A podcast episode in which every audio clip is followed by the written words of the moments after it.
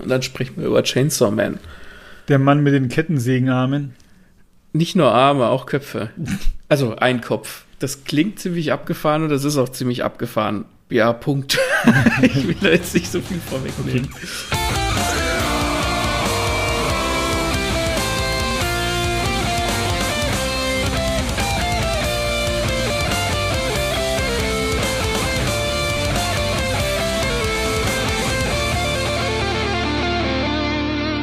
Hallo und herzlich willkommen zu einer neuen Buch- bzw. Comic-Rezension bei Lesen und Lesen lassen mit mir, dem Martin und dem Maxe. Moin, Servus. moin. Jo, äh, heute haben wir was ziemlich Aufregendes, was ich in der Form noch nie gehört habe. Und ich glaube, hätte ich mich hingesetzt und mir tausend verrückte Sachen ausdenken können, das wäre auf jeden Fall nicht dabei gewesen. und zwar Chainsaw Man. Du hast es gelesen. Ich glaube, bei, bei welchem Band bist du jetzt? Ich bin bei Band 8, also aktuell ist Band 8 rausgekommen in Deutschland von äh, 11. 11 gibt es insgesamt. Also es ist gar nicht so arg lang. Okay. Und ja, Chainsaw Man heißt das gute Ding. Und da geht es um einen Typ, wie ihr vielleicht schon gehört habt, mit Kettensägenarmen und Kettensägenkopf. Erzähl, was passiert da? Chainsaw Man hat eigentlich eine relativ eine relative Standardgeschichte, würde ich jetzt mal sagen. Das ist aber auch nicht, nicht das, was es unbedingt ausmacht. Also in Chainsaw Man von Tatsuki Fujimoto geht es um die Hauptfigur Denji und die wird im ersten Kapitel gleich mal ziemlich geil eingeführt. Der lebt quasi auf, äh, ja, auf einer Müllhalde und der hat von seinem Vater einen Haufen Schulden von den Yakuza, also von der Mafia übernommen.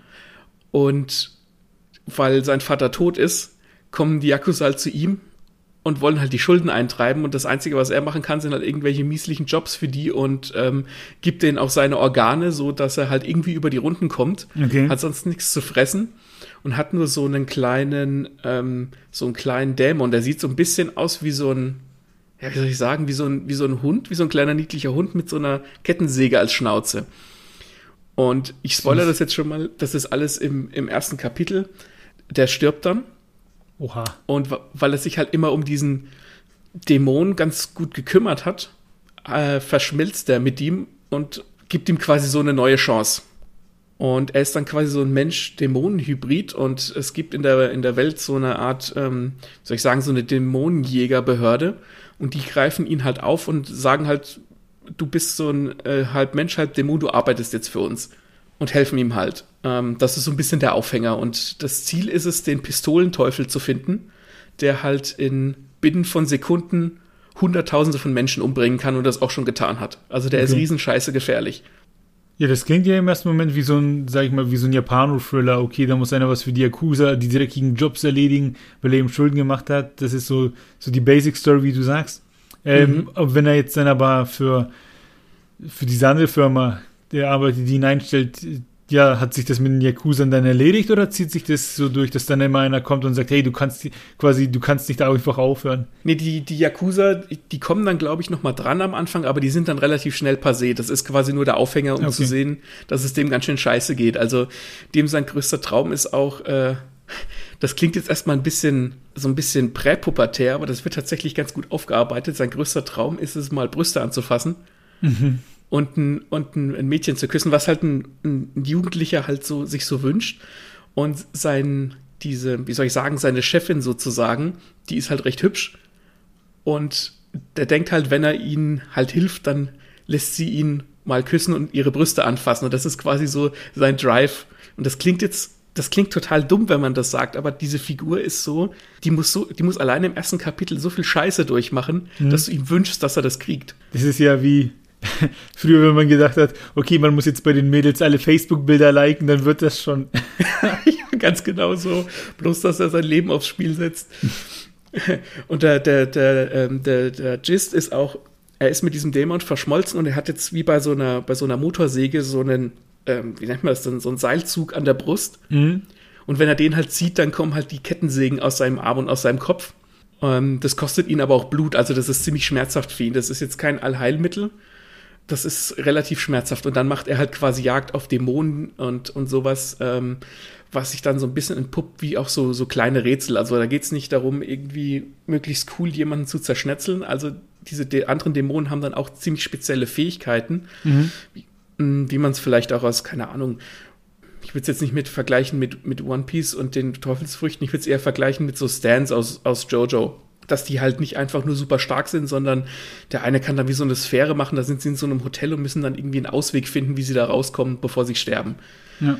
Das ist ganz cool gelöst und was ich an Chainsaw Man sehr mag, ist, das hat ein sehr, eine sehr hohe Gagdichte. Also die Pointen, die der raushaut, der Autor, die sind einfach so unfassbar gut teilweise, weil diese Figuren, die du hast, so, ähm, du kannst sie nachvollziehen und die, die, die spielen gut miteinander. Da, kommt dann zu dem Denji, zu der Hauptfigur, kommt dann auch noch eine, eine Dämonin hinzu, die heißt Power. Mhm. Und die ist halt einfach so, der gehen Menschen vollkommen auf den Sack und die ist so ein bisschen nihilistisch veranlagt und dann macht die total komische Sachen. Und, und das kann man gar nicht so richtig erklären, aber dieser Humor, der baut sehr gut aufeinander ab, äh, auf, wo du halt bei anderen Comics und Mangas so diesen Page-Turn hast, da wo dann irgendwas Spannendes oder Gruseliges passiert, hast du da halt einen Gag. Und das passiert sehr, sehr oft. Und das macht das Ganze sehr, sehr witzig. Und um, die Figuren vor allem nach, nachvollziehbar. Um Chainsaw Man ein bisschen einzuordnen, du hast mir schon mal ein paar Bilder gezeigt. Das ist ja jetzt äh, schon wegen brutaler unterwegs. Ne? Also da gibt es äh, heftige Bilder. Ja. Ähm, ich meine, du hast auch bei Instagram auf deinem äh, Kanal schon ein bisschen was gepostet, wo sich, äh, wo ein anderer einem anderen in den Mund kotzt und solche Sachen. Ja. und das ist einfach so, du würdest dieses Bild sehen, würdest sagen, was für eine Kacke, da kotzt jemand jemand anderem in den Mund. Aber der Hintergrund ist, das passiert relativ am Anfang, dass sie halt ihren ersten Auftrag erledigt haben mit, mit einer Dämonenjägergruppe, der Denji und seine, seine Dudes sozusagen. Und dann besaufen sie sich halt, ne, weil sie feiern, weil sie es gepackt haben. Und die eine besäuft sich halt hart und er fällt halt drauf rein, so von wegen, ja, küssen und so.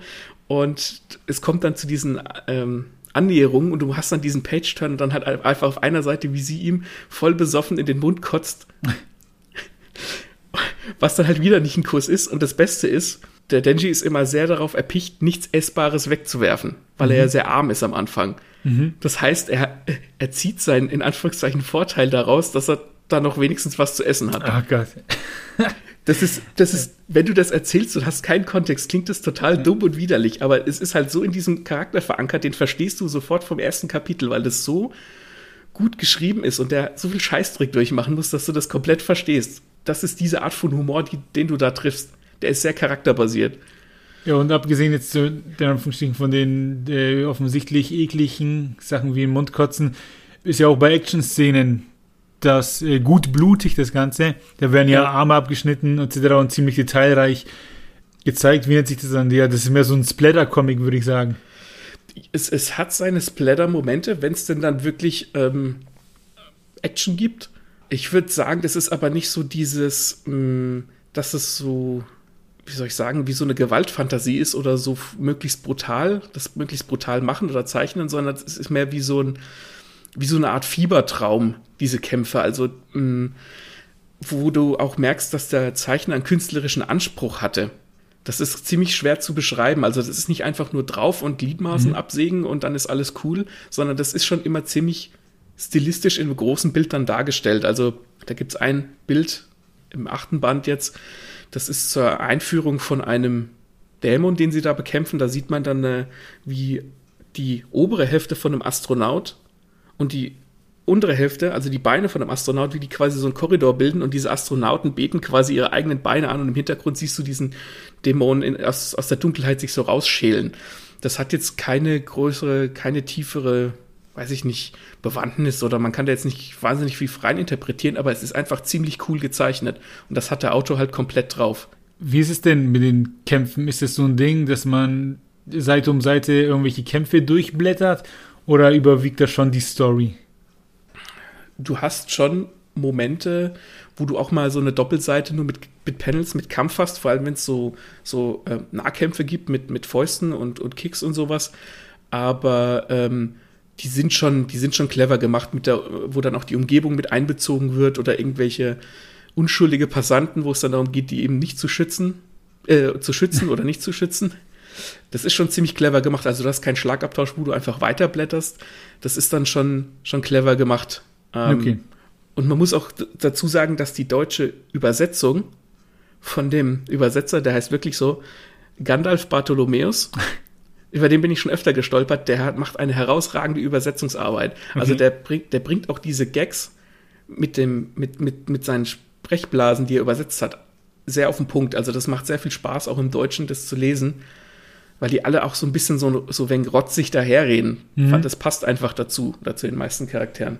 Das heißt, die Sprache ist dann auch weniger für Kinder gedacht, sondern entsprechend ja. den Bildern. Ja, ja, und weil die Figuren eben so drauf sind. Ne? Also dem Denji ist ziemlich viel egal.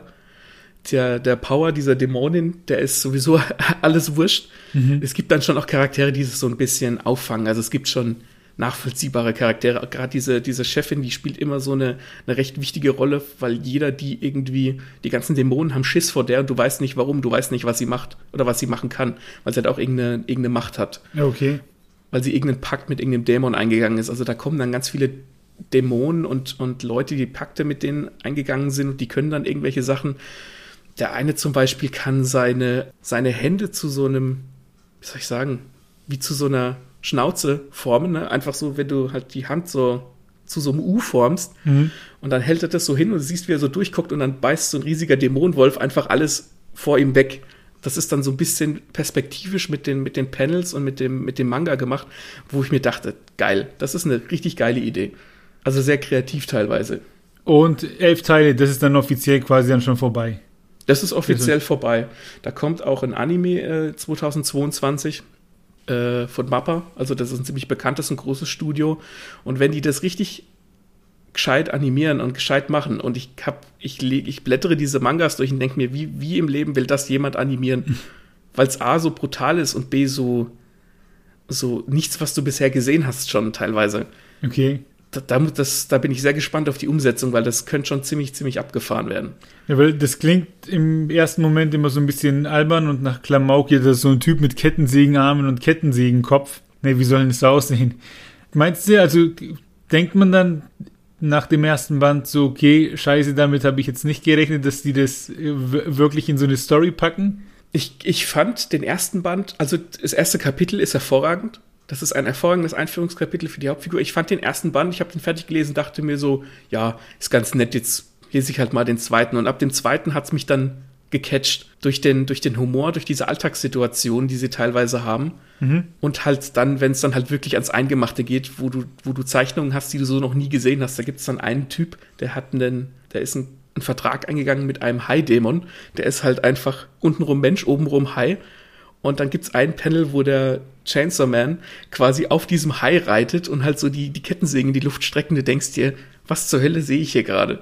ja, genau, weil deswegen habe ich gefragt, weil es sind so Dinger, da muss man sich ja auch äh, drauf einlassen können, weil hier ja. im Westen kennen wir ja unsere Batmans und Supermans und so. Und der ihre Fähigkeiten, sage ich mal, sind ziemlich bodenständig. Und wenn man dann sowas liest, ist es ja schon ziemlich äh, freakig. Also, äh, das klingt, da, da, weiß man nicht, was man von halten soll, wenn dann einer so Kettensägenarm hat, etc. Aber wenn dann, ja, wenn die Story gut ist und so, dann vergisst man ja sowas auch schnell und kann sich dann auch drauf einlassen. Das hast du, das hast du sehr gut erklärt. Das ist ein sehr, sehr guter Punkt, weil wenn du das, also die Cover zum Beispiel, die sind sehr stilistisch und cool gemacht. Also allein wenn du die Cover anguckst, die sind schon ziemlich ansprechend, ziemlich knallig, ziemlich bunt. Ähm, da hat sich jemand was bei gedacht. Aber wenn du das halt hörst, da ist ein Typ, der kann halt eine Schnur an seiner Brust ziehen und dann kriegt er Kettensäge als, als Arme und eine Kettensäge als Kopf. Das wirkt ziemlich trashig und das hat auch diesen, diesen B-Movie-Charme, sag ich jetzt mal. Aber dadurch, dass das kontrastiert wird mit diesen teilweise sehr abgefahrenen, wilden Zeichnungen, ähm, passt es irgendwie wieder auf eine sehr krude Art und Weise zusammen. Und die Geschichte ist, die ist jetzt nicht super, A, nicht super wichtig. Also die find, versuchen halt diesen Pistolendämon zu finden, diesen Pistolenteufel. Aber das wird sehr von den Charakteren getragen, wie die miteinander agieren und die ganzen Zeichnungen und so. Das ist, das hat eine gewisse, wie soll ich sagen, so eine trashige, so einen trashigen Charme, der irgendwie in einer Hülle aus einer hochwertigen Hülle steckt. Weiß ich nicht, wie ich das anders umschreiben soll. Okay. Nee, aber ich und weiß, was du meinst. Ich, ja, das ist, das sieht quasi so aus wie, naja, kann man mal lesen, aber wenn man es gelesen hat, dann denkt man sich, okay, ich lese es auf jeden Fall. Ja, also ich denke auch, dass wenn ich alle elf Bände gelesen habe, dass ich es nochmal lesen werde, einfach weil du, ähm, der Zeichenstil ist manchmal sehr basic, aber wenn es dann halt, wenn dann die coolen Sachen kommen, dann kannst du dir halt die Bilder angucken und entdeckst da halt lauter Zeug drauf. Das macht halt richtig viel Spaß und der Humor klappt einwandfrei, die Charaktere sind super. Wer ein bisschen also was Abgefahrenes lesen will, ohne sich jetzt in, in eine total überfrachtete Story zu schmeißen und einfach so ein bisschen was für ein Feierabend haben will, ist Chainsaw Man optimal.